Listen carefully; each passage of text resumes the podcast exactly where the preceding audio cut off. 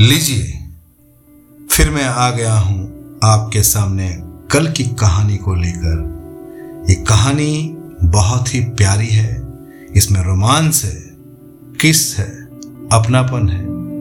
तो बने रहिए रोमांस और किस के लिए मैं आपके साथ में साझा कर रहा हूँ कहानी कल की। जब मैं रांची में था और सडनली मेरे फ़ोन में एक कॉल आता है मुंबई से कि आपने जो ऑडिशन दिए थे, उसके लिए आप शॉर्टलिस्ट हो गए हैं। कृपया आप मुंबई जल्द से जल्द आ जाएँ। मैंने दीदी को कहा, दीदी, मुझे मुंबई जाना है। तो दीदी ने कहा, ठीक है, जाओ। मैं, दीदी और जीजा जी साथ में रह रहे थे रांची में। लेकिन रिजर्वेशन के बिना मत जाना। हम लोग जब स्टेशन पे आए रिजर्वेशन कराने के लिए तो हमें रिजर्वेशन मिला नहीं। दीदी ने कहा कि देखो, दो एक दिन रुक जाओ, रिजर्वेशन मिल जाएगा, उसके बाद जाना।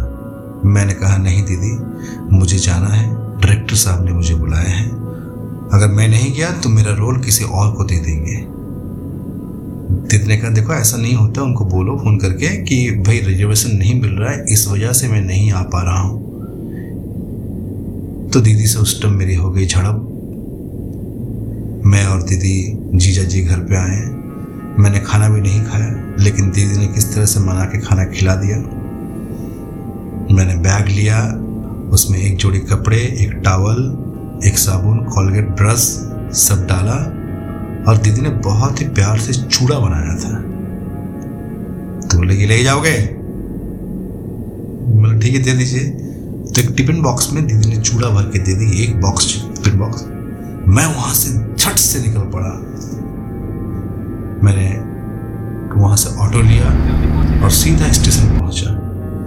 स्टेशन पहुँचा तो मुंबई जाने के लिए कोई डायरेक्ट ट्रेन तो नहीं है, लेकिन वहाँ से राहुल किला आना पड़ता है। राहुल किला आने के बाद वहाँ आपको ट्रेन मिलेगी मुंबई के लिए।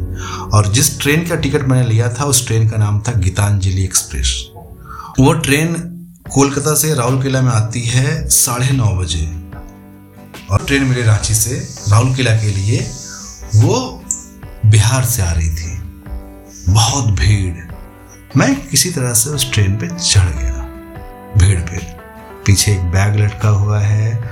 हम्म, उसी ट्रेन में एक लड़की थी जिसका नाम अंजलि था।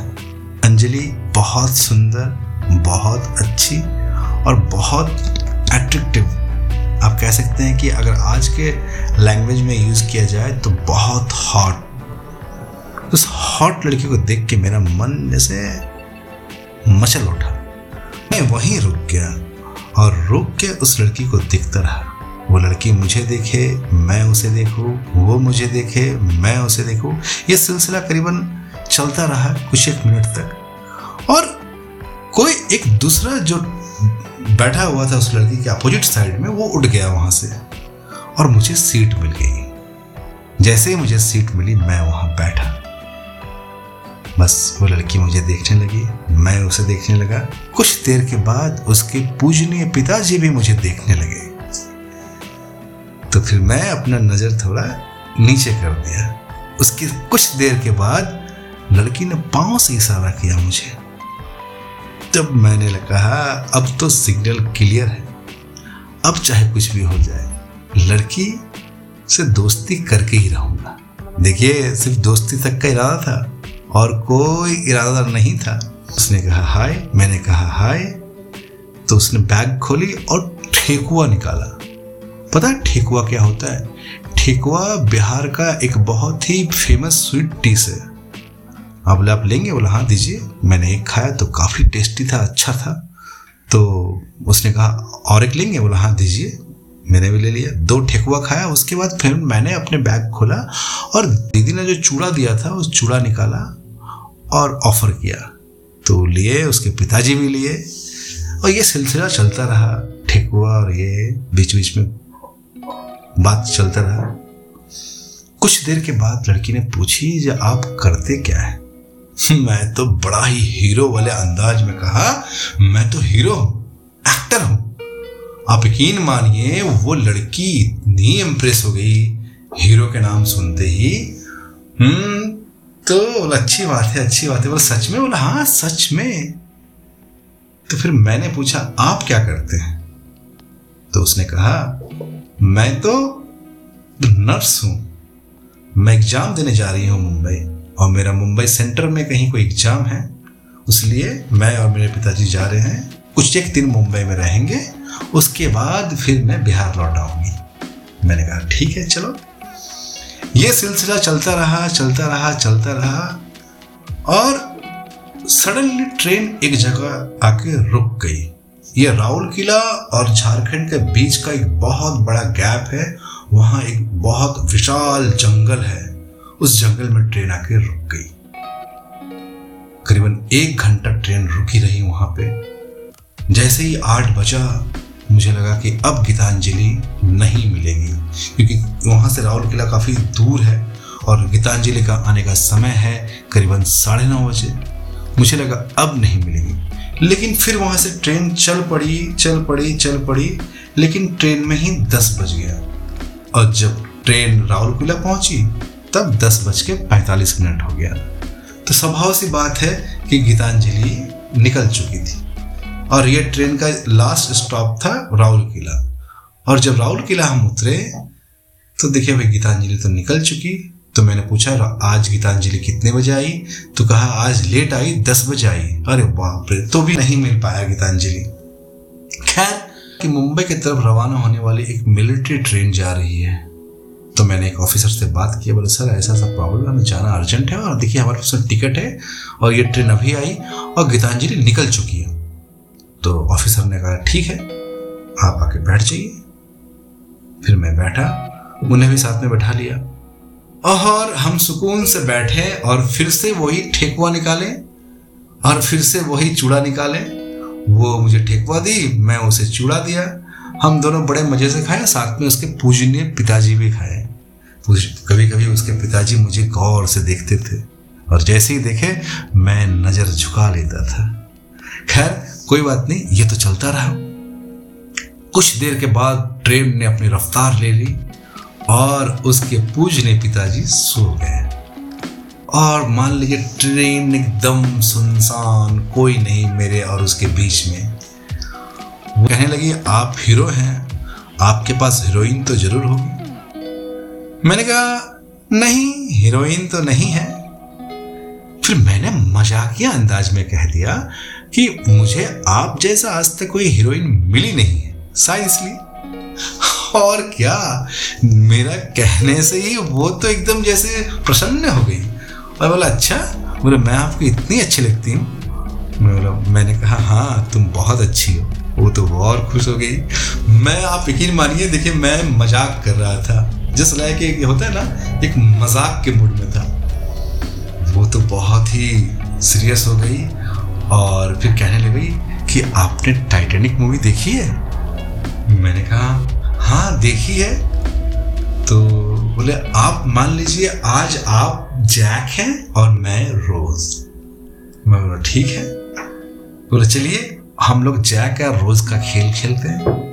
हम चले गए हम चले गए गेट के पास, ट्रेन के गेट के पास, और वो दोनों रॉड पकड़ के खड़ी हो गई, और आप बोले, आप मेरे पीछे से खड़े हो जाइए। मैं बस पीछे से खड़ा हो गया, और आप बोला, आप सोचिए कि मैं इस वक्त रोज हूँ, और आप मेरे जैक हैं। और मुझे कस के पकड़िए, ताकि फील हो टाइटनिंग वाला। आप यकीन मानिए, मैं तो बहुत ही अंदर से शर्मा रहा था। क्योंकि मैंने आज तक कभी मेरा बोलते ना, कभी इस मुकाम पे नहीं पहुँचा ये वाला। मैं कहा, सीधा साधा भोला वाला। उसने कहा, नहीं, आपको करना पड़ेगा। बोला, ठीक है। मुझे लगा, दोस्ती किए हैं तो दोस्ती में ये सब करना पड़ता है। मैंने उसे कस के पकड़ा। जब तक कस के पकड़ा तो भी मानिए मेरा कोई फीलिंग मेरा फीलिंग वहीं स्ट्रॉन्ग स्टॉप था। मैं उसे कस के उसके बाहों में पकड़ा हूँ, लेकिन एकदम बोलते हैं ना, जैसे कोई पिताजी को पकड़ते हैं ना, कोई तो वैसा फील आ रहा था। बोला, आप पकड़ ही नहीं रहे जब उसने वो कहा, आप पकड़ ही नहीं रहे तब फिर मैंने उसे अपनी बाहों में ले लिया। या, अब यकीन मानिए, जैसे कि होते हैं ना, एक, बोलते हैं ना, एक मर्द कैसे अपनी औरत को अपनी बाहों में ले लेती है? उस तरह से मैंने उसे अपनी बाहों में ले लिया। और बोला हाँ। बोला, अभी कुछ मज़ा आया, आपने सही पकड़ा अभी। बोला, ये सिलसिला काफ़ी देर तक चलता रहा। रात काफ़ी गहरी थी, चारों तरफ़ अंधेरा, ना इधर कोई, ना उधर कोई। मैं उसे कस के अपनी बाहों में पकड़ा हूँ। और वो बोली, बस आप और कस के पकड़े रहिए और ये सोचिए, ये एक सीप है जिसमें मैं हूँ, आप है और चारों तरफ़ समंदर ही समंदर है और कोई नहीं है दूर तक। बस आप पकड़े रहिए, मुझे थामे रहिए, थामे रखिए। मैं उसे पकड़ा रहा, उसे थामे रहा और ये सिलसिला खत्म होने के बाद हम दोनों ऊपर आए, गेट के पास। फिर जैसे ऊपर आए तो वो मुझे हक करने लगी तो फिर मैंने भी उसे ज़ोर से जकड़ के हक कर लिया। जैसे ज़ोर से जकड़ के हक किया तो वो जैसे लगी जो वो मेरे कोई अपनी है। आपको पता है इसके बाद क्या हुआ था? मैंने कहा, नहीं, मुझे नहीं पता। बोले, इसके बाद रोज को जैक किस करता है? बोला अच्छा तो बोले बोले तो मैंने ऐसे गाल में ऐसे ऐसे चुम्मा ले लिया। तो बोले, नहीं, ऐसे नहीं, गाल में नहीं, होठों पे। बोला, होठों पे? बोला हाँ। तो फिर मैंने ऐसे होठों में ऐसे एक चुम्मा ले लिया। बोला, नहीं, ऐसे नहीं। बोले, आइए, मैं बताती हूँ। बोले, बताओ, आप यकीन मानिए, मेरा कोई ऐसा इरादा नहीं था जब मैं उसे किस करूँ या फिर उसे हक करूँ। लेकिन उसने कहा, ऐसे नहीं, आपको तो आता ही नहीं। फिर मुझे क्या? बोले, मुझे नहीं आता। फिर से मैंने उसे अपने बाहों में कस के जकड़ा और उसके माथे को चुमा, उसके गालों को चुमा और फिर उसके होठों को चुमा। बहुत देर तक ये बहुत गहरा ये किस चलता रहा चलता रहा चलता रहा। अब यकीन मानिए, ये सिलसिला काफ़ी देर तक चलता रहा। अब तो मैं उसे एक जरा भी ना छोड़ू। और वो कहे, एक बात पूछू आपसे? तो मैंने कहा हाँ पूछिए। तो बाकी की कहानी मैं आपको कल की कहानी में बताऊँगा। तो बस आप बने रहिए और सुनते रहिए कल की कहानी। हाँ सब्सक्राइब करना मत भूलिएगा।